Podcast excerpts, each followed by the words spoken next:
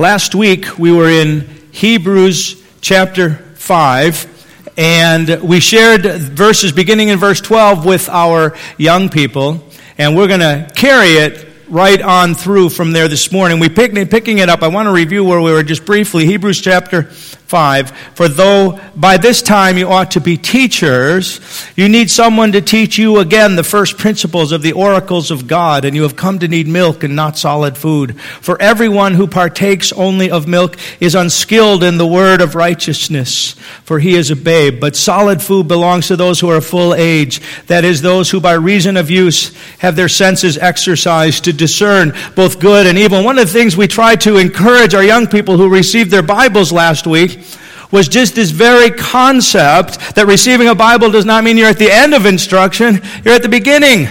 That you're now just laying a foundation that you want to move deeper into, and that the only way that happens is by exercise, by getting into God's gym, if you will, and opening the Word and being in it and making it a part of our lives. And that it's God's desire that all of us learn, come to a point where we can discern good and evil. That's God's intention, but it's our decision. And that's the end of chapter 5, which is going to lead into chapter 6. I asked Mike to share immediately before our message rather than just during our announcements, because he mentioned this team that with which we went out on, and we went to this resort and sought to share Christ with people out there. And this guy who led our team, he's just a real character. No two ways around. He's just a character. Some of us probably would have been a little even uncomfortable to have him with us, because he was so just open and out there with what was going on. He has been clean for 20 years from drugs and alcohol, and he is an advocate for Alcoholics Anonymous. It worked for him, and God is using him in that context. And so he's an advocate for that. So I asked him, his name is Nels. So I said, so Nels, tell me something. You work with Alcoholics Anonymous. So what is one or two things that you would say are just some thoughts that a guy like in my position, and when I run across people who are dealing with addictions, what are one or two things you would say that I need to know immediately that you've learned from Alcoholics Anonymous? He only gave me one. He said it's either the second or the third step. But it's this: if they do not want to change, don't bother trying to work with them. Love them, except they're not at a place. No matter what you do is not going to matter. If they're not at a place to want to get clean, it will not matter however much work you put into them. They've got to be at that place. He said, you got to love them, got to love them, but don't invest a whole lot of time in them, because nothing will happen. Now, I say that because I believe to a degree that's exactly as we now roll into chapter 6 after this exhortation about becoming more mature so that we can discern good and evil. As we roll into chapter 6, the writer to Hebrews actually takes a perspective similar to that. Picking it up in chapter 6, going on from verse 1, therefore, leaving the discussion of the elementary principles of Christ, let us go on to perfection, not laying again the foundation of repentance from dead works and of faith toward God, of the doctrine of baptisms, of laying on of hands, of resurrection of the dead, and of eternal judgment. And this we will do if God permits.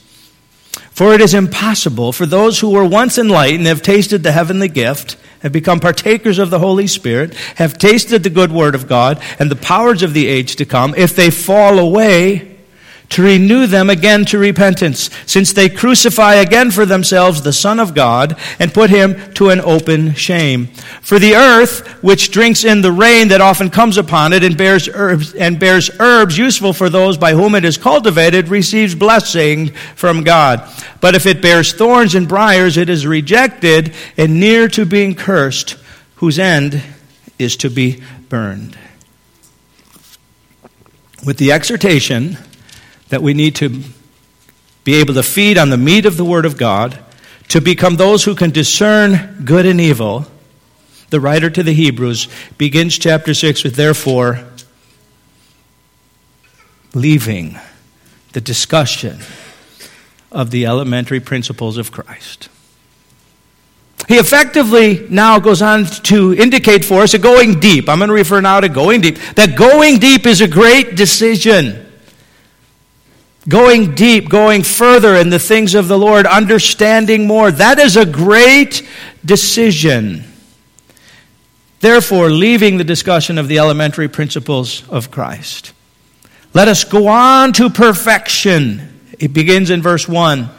And finishes this particular segment with, and this we will do if God permits. So he lays out for us that we are going to go further.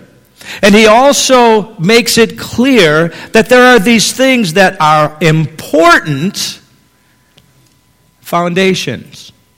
But we don't stop with the foundation. The building season is coming soon, and for the contractors in our midst, they don't go out there and just build foundations for the sake of having foundations. They build foundations so that something further can go on top of that foundation. And the writer says here, these are the foundational truths. Let us go on to perfection, not laying again the foundation of repentance from dead works and of faith toward God, of the doctrine of baptisms, of laying on of hands, of resurrection of the dead, and of eternal judgment. We can't stay here and just keep reworking these things and reworking these things and reworking these things like there's nothing more. There is more that we need to understand. There's more that we need to get into our lives. There's more that needs to be active inside of us than just these understandings. They are important. They are foundations from which we move on. He says, and this we will do. Going deep is a great decision. Because he says, we want to go forward. God permitting, we're going to go forward. We're going to go deeper.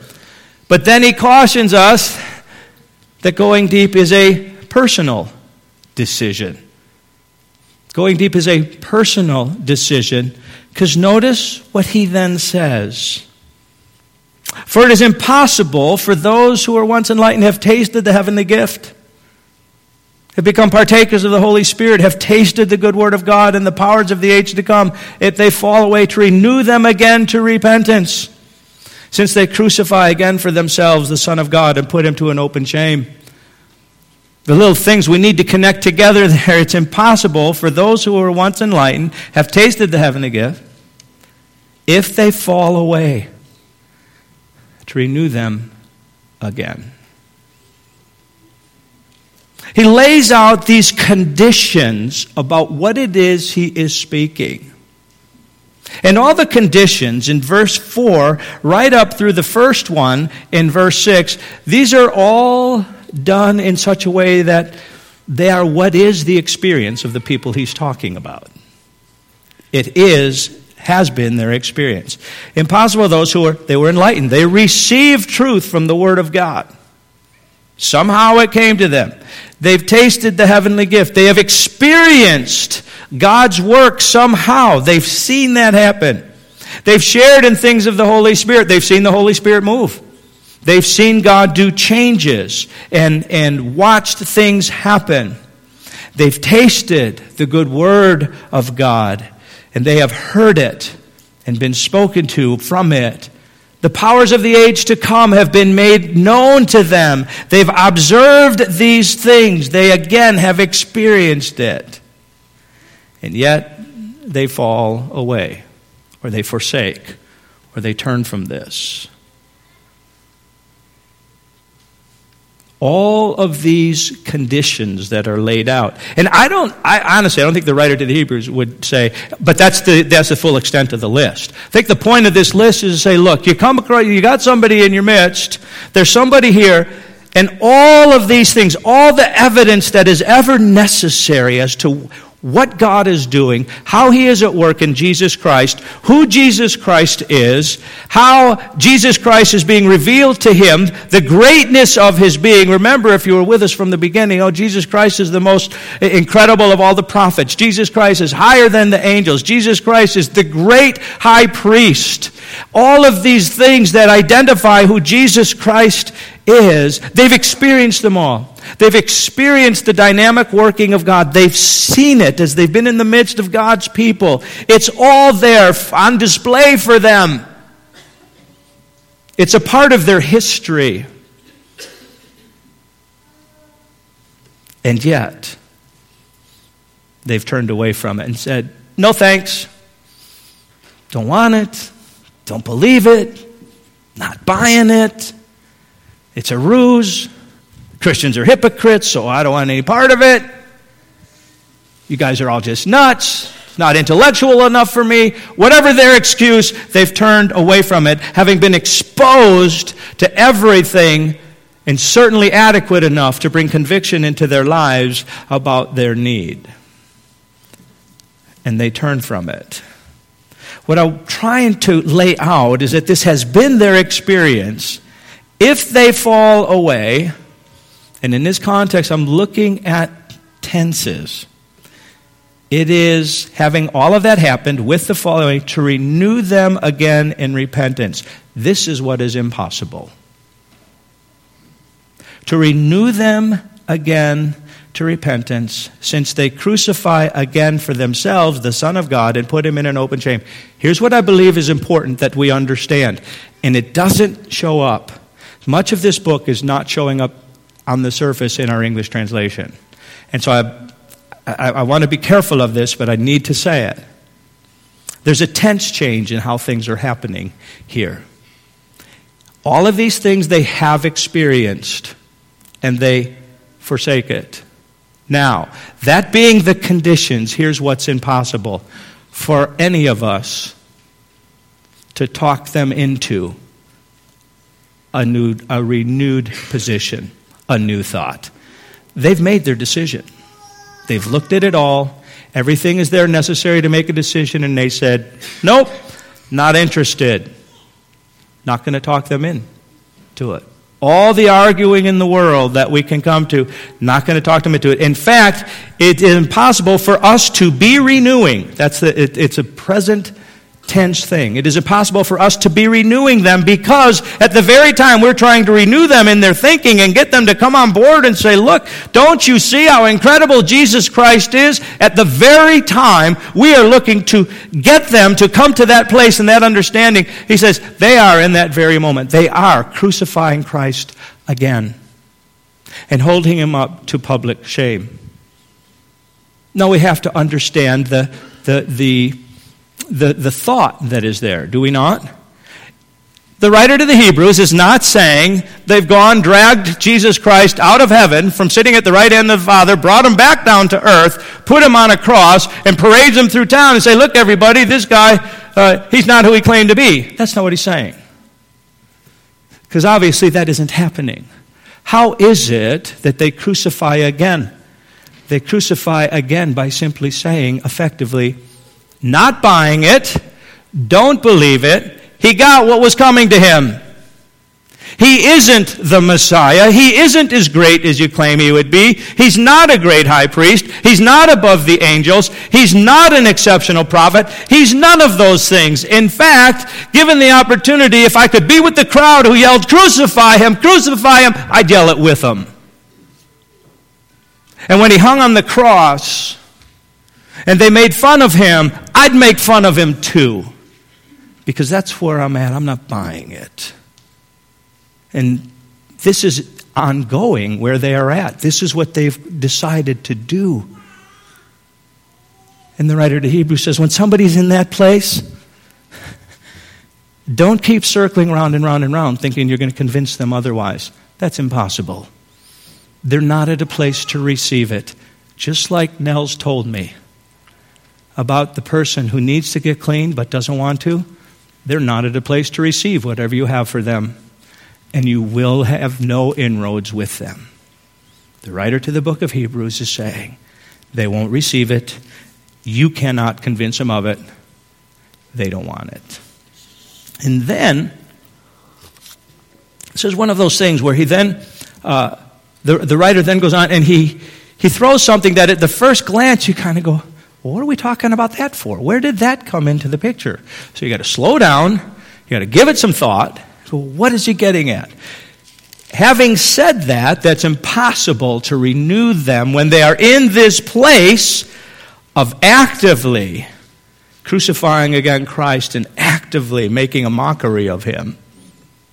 He says in verse 7, for the earth which drinks in the rain often comes upon it and bears herbs, useful for those by whom it is cultivated, receives blessing from God. But if it bears thorns and briars, it is rejected and near to being cursed, whose end is to be burned. He goes on to this illustration, this discussion about crops, vegetation. Out of the blue, he turns to that. But he makes a point in that. The point that he makes is the rain comes down, waters all the ground, it does it repeatedly, it gives everything a good watering, and stuff springs up. In this particular area of ground, which has been worked, crop comes up, herbs come up. It's good for the use of those who've tilled the ground. But over here, for whatever reason, what comes up are thistles and briars. And it's not a crop that the farmer, the gardener, can harvest and use. They both received the same rain. What's the distinction between them? It's what was in the ground. It's the condition of the ground itself. So he says the ground gets cursed. In this case over here, the ground gets blessed because it's what's in the ground. Now you guys understand. He didn't all of a sudden just to go on to give us a botany class, little ag economics here. He didn't all of a sudden decide to jump into, hey, all you farmers, I figured now we're doing a lot of this stuff about how great Jesus is. You'd like to hear a farming little illustration, right? So I'll throw one in. Then we'll get back to what we were talking. No. His point is about people. It's not about what's in the earth. That's just illustrative. It's about what's in men's hearts. And in this illustration, the rain that comes is the truth. It's the Word of God. That very Word of God, which we heard earlier, was alive and powerful and sharper than any two-edged sword. The Word of God with which we should be exercised and in which we should be training so that we can become mature. This truth of God's Word, it pours down upon men's hearts. And within this context of this group, he's saying, it is bearing herbs and good things in some people's hearts. It's good, and they're ready to move on for more. But in some hearts, it's not bearing that. It's bearing thistles and thorns and briars. And these people are ready to, they'd re-crucify Christ again, given the opportunity, even though they've received all this truth and all this word. And when they've done that, once it's borne the fruit, you can't change it. You can't change it. It doesn't all of a sudden become something else. So the same word, the same truth can produce two different results depending on what's in a man's heart.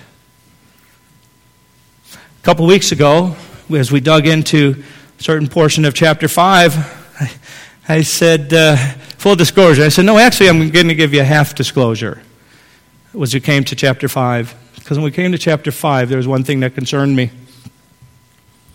In chapter 5, I realized I was coming upon a passage that in my former church background I had heard preached on, and I knew the guy was saying something wrong, even though I didn't know what it was. And I just knew, and I have to believe it was the Spirit of God saying to me, there's something not adding up here. But then, lo, these many years later, and I'm older than that guy that was preaching that message then is, I'm not older than him now. You get what I'm saying, right? And my concern was pride. That I could stand before you and proudly declare because of what I understand now. That was my concern. That was half disclosure because there's something further in the book. And now my concern is not pride. It's just outright fear. I told one pastor friend that I just sensed, and this all comes out of, by the way, this whole series we're doing, thank you, it comes out of having been on sabbatical. So it all goes back to sabbatical and time spent in the Word on sabbatical and just having this conviction that God is saying it's time to move into the book of Hebrews. And quite honestly, I wouldn't have touched it early on in ministry, very honestly. And here's why. Fear. Told this pastor friend that looked like, I believe God wanted us to dig in. He was like, oh, you're going there? You know why? Here's why. As we get to this passage where we're at right now. One, It can be difficult to understand. Just hard to understand. And two, people have very different ideas on what it says. I know he's getting at. And people aren't always real gracious if you reach a conclusion different than theirs. So it's like, you know, you're kind of treading out onto some thin ice there. Well, you just talked to Dave Snell. Got to have faith, okay? Doesn't matter how thin the ice is, you got to have faith. You go out on that ice, all right? So out here on faith that I'm supposed to be preaching on this, but aware that, I would guess that within this congregation, okay, we have a number of people who are Bible knowledgeable. And some are going to go, amen, brother, and others are going to go, you said that? So, with fear and trembling, on a day when my emotions are already been at the surface, well, this should be fun. You see, this passage raises some questions, and there's a lot that we could raise, but I'm only going to deal with two. And that is, these people who received all this light and yet have said no thank you, from whom you need to move on, because you can't just stay there trying to convince them to believe what is truth, because they're not at a place where they can receive it. These people, first question that gets raised is, were these people ever saved? Of which the passage speaks? Had they ever been regenerated by the Holy Spirit of God and experienced new life in Christ? That's one question. And people have opinions on that. They can fall to both sides on that.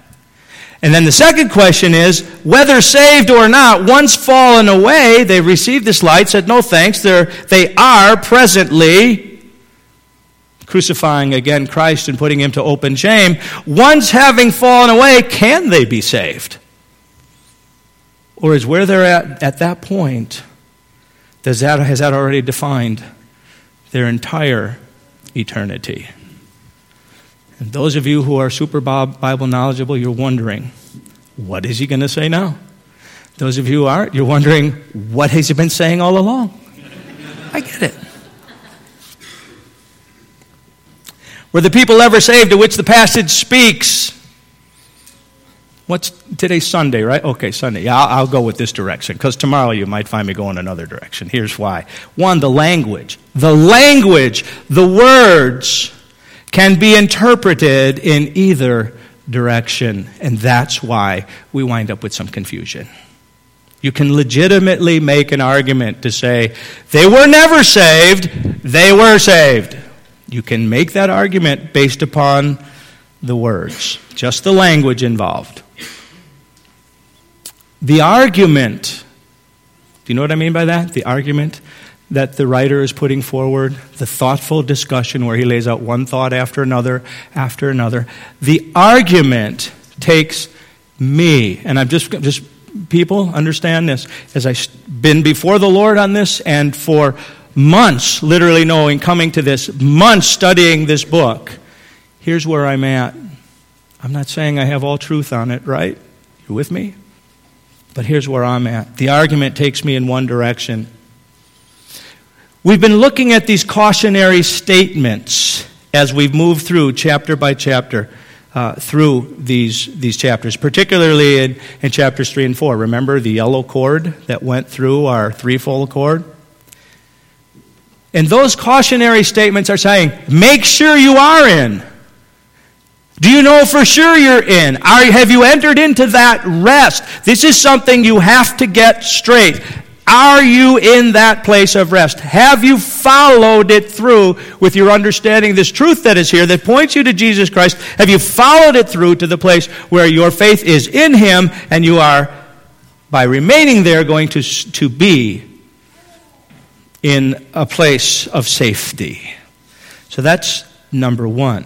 Seems to indicate to me that he's leaving open the idea they've not gotten there yet.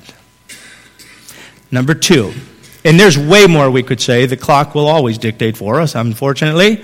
And by the way, if some of you want to discuss this politely, kindly, thoughtfully with me, I'll be glad to sit down with you. Okay? I will be glad to do that. And I just don't want to have an argument. I don't want to be accused of being a heretic and blasphemous. Is that okay? and I won't accuse you of the same either.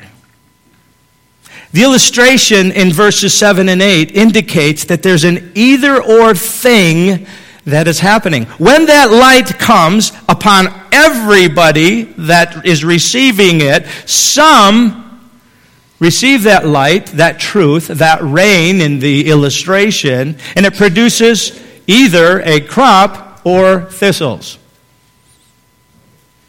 herbs or briars. It produces something good or something not. My point is this: the one does not and cannot change into the other. It produces one or the other. If it produces herbs, it produces herbs. If it produces thistles, it produces thistles. And once you got what you got, that's what you have.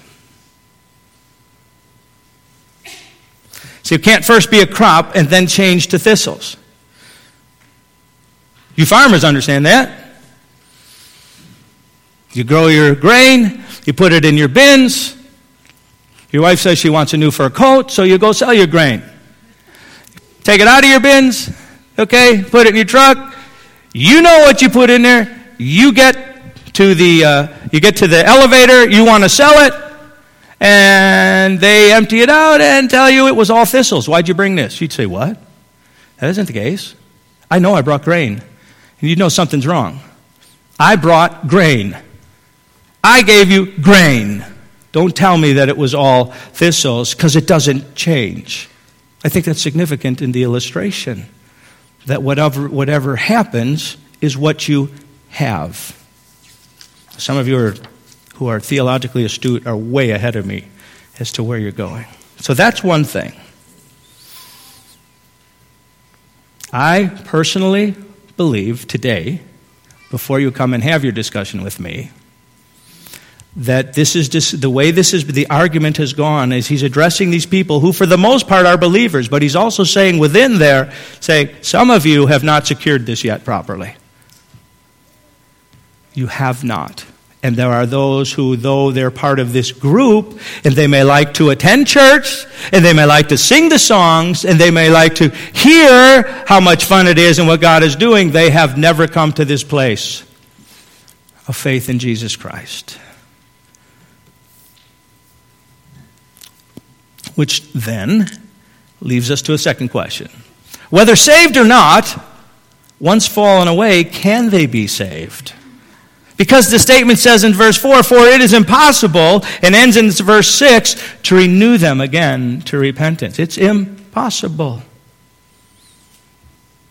Now, I would clearly understand that to say that, as we've already touched on, you and I aren't going to be arguing somebody who's in this place and of actively rejecting Jesus Christ, having received all of this light that reveals who Jesus Christ is, and they have already said, no thank you. They are aggressively looking to distance themselves from this. No amount of regurgitating the same things is going to help.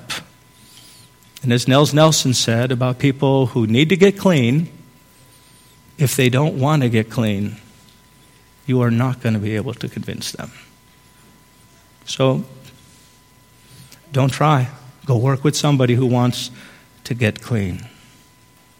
And so, friends, we must move on to deeper things ourselves, which is why that second point is going deep is a personal decision. Are we really going to move on? That's something that each of us is going to answer right here in our own hearts. Whether or not we're going to say, I want to take this thing further. So that's one thing. As we're trying to answer this question, once fallen away, can they be saved? The second point that I would make is simply this. It doesn't mean they are necessarily eternally lost, though they are in this place of presently rejecting Christ. Follow me now. It doesn't mean they are necessarily eternally lost, that where they're at right now defines their entire eternity. Why do I say that? Well, if you go to Matthew 19, Mark 10, Luke 18, you guys have all heard it. When the disciples are absolutely confused, they asked about how people get saved and who is open as a candidate to be saved, to be in a place where God brings them into glory. They are safe in the redemptive work that God is doing. And Jesus said something, all three Gospels, three of those Gospels account for it. With man, this is impossible. Same word is it's not possible to argue people in. With man, this is impossible. But with God, all things are possible. Notice what I'm saying then. You and I, we can argue with somebody till they're blue in the face. If they are active, they've received the light, they have actively and are actively rejecting light, saying, I don't want anything to do with it, I want to go a different way. I think Jesus Christ was a fraud. Okay? They've gotten all of that truth, and we've been through it with them time and again. You and I are not going to change their minds. You and I are not going to come up with that clever little argument that says, oh, you need to believe in Jesus. And they go, I get it now! Not happening, because they're not ready to receive it. That's impossible, the text says. But God is able to invade their lives. God is able. On this question, go look at it in the Gospels on your own. The whole question was, who can be saved? All right? How then, you know, if these aren't good candidates, how can anybody else be a candidate? And Jesus says, not possible with men, but with God all things are possible. And God is able to do a renewing work. And the work, of course, that we are talking about is a regenerative work of the Holy Spirit of God. He's able to do that. But we need to move on, not thinking we can do it. You with me? I know I've repeated it a lot, but it's really dense in here in terms of content. Okay, third thing.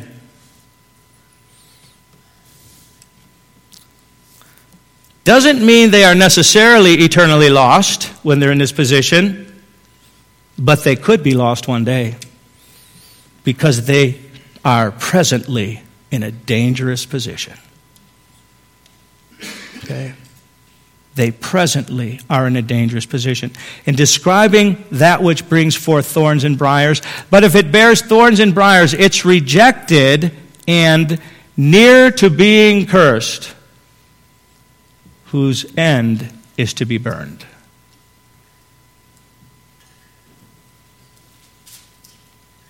They're playing with fire to be in that place.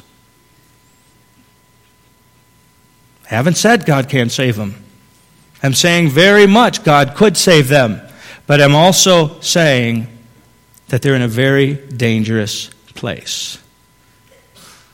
And that's why, as we looked at the earlier chapters, that's why the writer is so adamant to be saying repeatedly in chapters 1 through 5, get this right.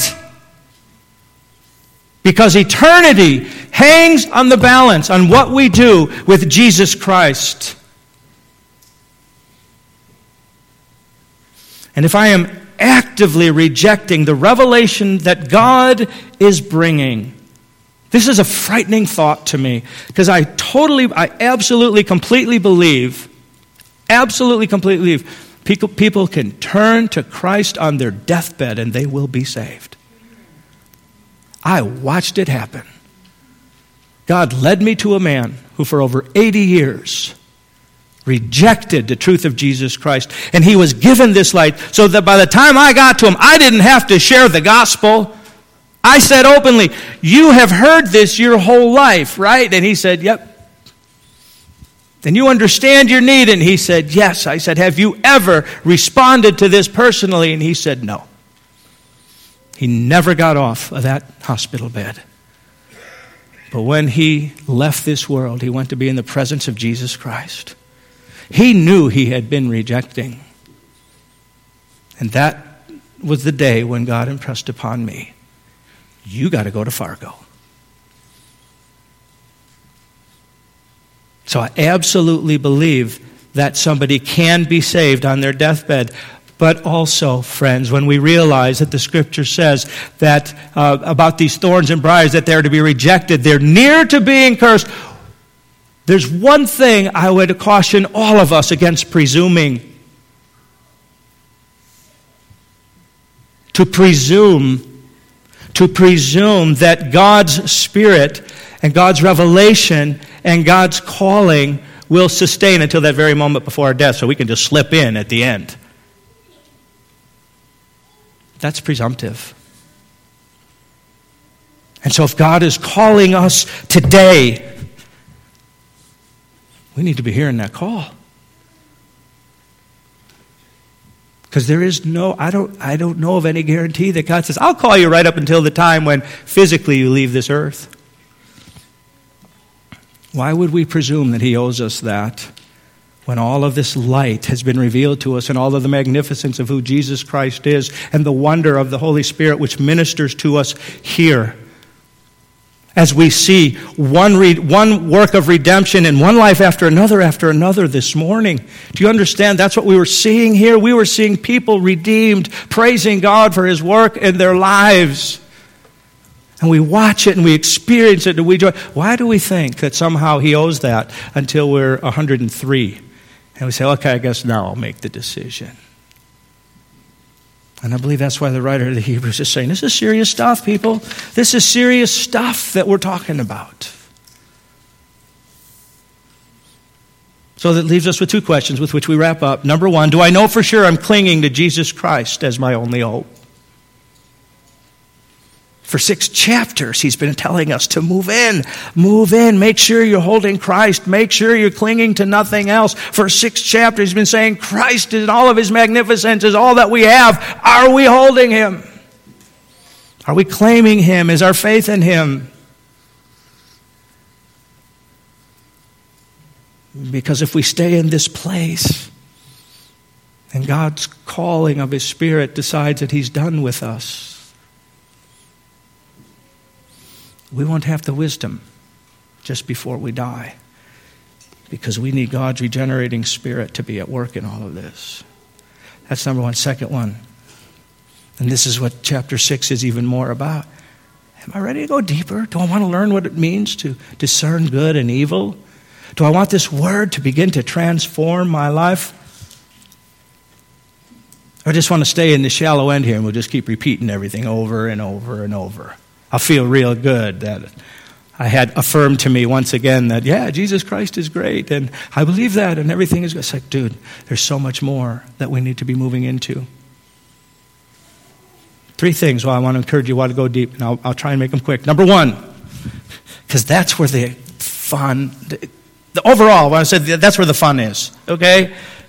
All right, it's great when you take your kids to the pool and they have a little waiting pool and your little 1-year-old's in the waiting pool. You don't want to sit in the waiting pool all day, right? You don't spend the rest of your life in the waiting pool. You don't see adults splashing around in the waiting pool. You go, hey, man, they're out. They're jumping off the high dive, right? They're in the deep end. Because that's where the fun is, first of all. The fun is not in staying in the shallow end. Yesterday at the conference, Mike mentioned we went out. It's one team that came back. They described this very interesting story of how God led them to a guy, came to Christ. His name was Dallas Littlewind. That came to faith yesterday morning. Okay? A lot to the story, I won't tell you. He came to faith yesterday morning. After they told this story, one of the guys who was on that team said, this morning when I woke up, God impressed into my mind, catch the wind. I asked God, what do you want from me today? What should it? And it was catch the wind. And he was part of a team that led Dallas Littlewind to Christ that day. That's where the fun is, friends. Okay? The fun is in going deeper and beginning to experience the things that God wants to do. That's number one reason to go deeper. Number two reason to go deeper is that's where the transformation is. It is as we go deeper that God then begins to really address the issues in our lives that are not Christ-like, that are part of the old man, and that he wants to form Christ in us. And in that process, number 3, going deeper is where the healing is. It's in going deeper that we deal with the bitterness, the anger, the hatred, the resentment, the sadness, the depression, and all of these things that afflict our lives. They don't get healed in the shallow end of the pool when we just keep laying the same foundation we've always laid. My dear friends, we went deeper today, and I know that. But I trust that in our thoughts on this, God has spoken to us about our need of always moving further in with Jesus Christ, always letting Him by the Holy Spirit to do more work and more changes in our lives. And I trust that if we have never even begun that relationship, if we sat here and sung the songs and said, "Oh, I'm good because I go to church," we realize today going to church ain't it. That the only way we enter into this is by faith in Jesus Christ, by acknowledging our need. Say, "Lord, I am completely lost and I'm a hopeless sinner and I need you. And I want you to come into my life, to save me, and to take me deep and heal me and transform me."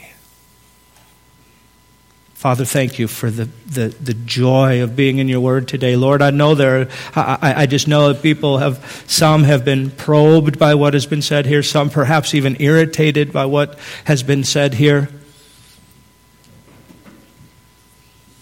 some frustrated because I didn't say it quite right, Lord. I didn't use all the right words. But Father, I believe your Holy Spirit wants to speak to each one of us, wants to impress upon each one of us our need for Jesus Christ and for allowing you to use your word by your Holy Spirit to change us into his image. And I pray that we will respond to that prompting, Father, whether it's for a new birth of salvation or just we've walked with Jesus or claimed him for 30 years, but we haven't really gotten much past that foundation. Minister to us, Father, we ask. Change us. We ask it in Jesus' name. Amen.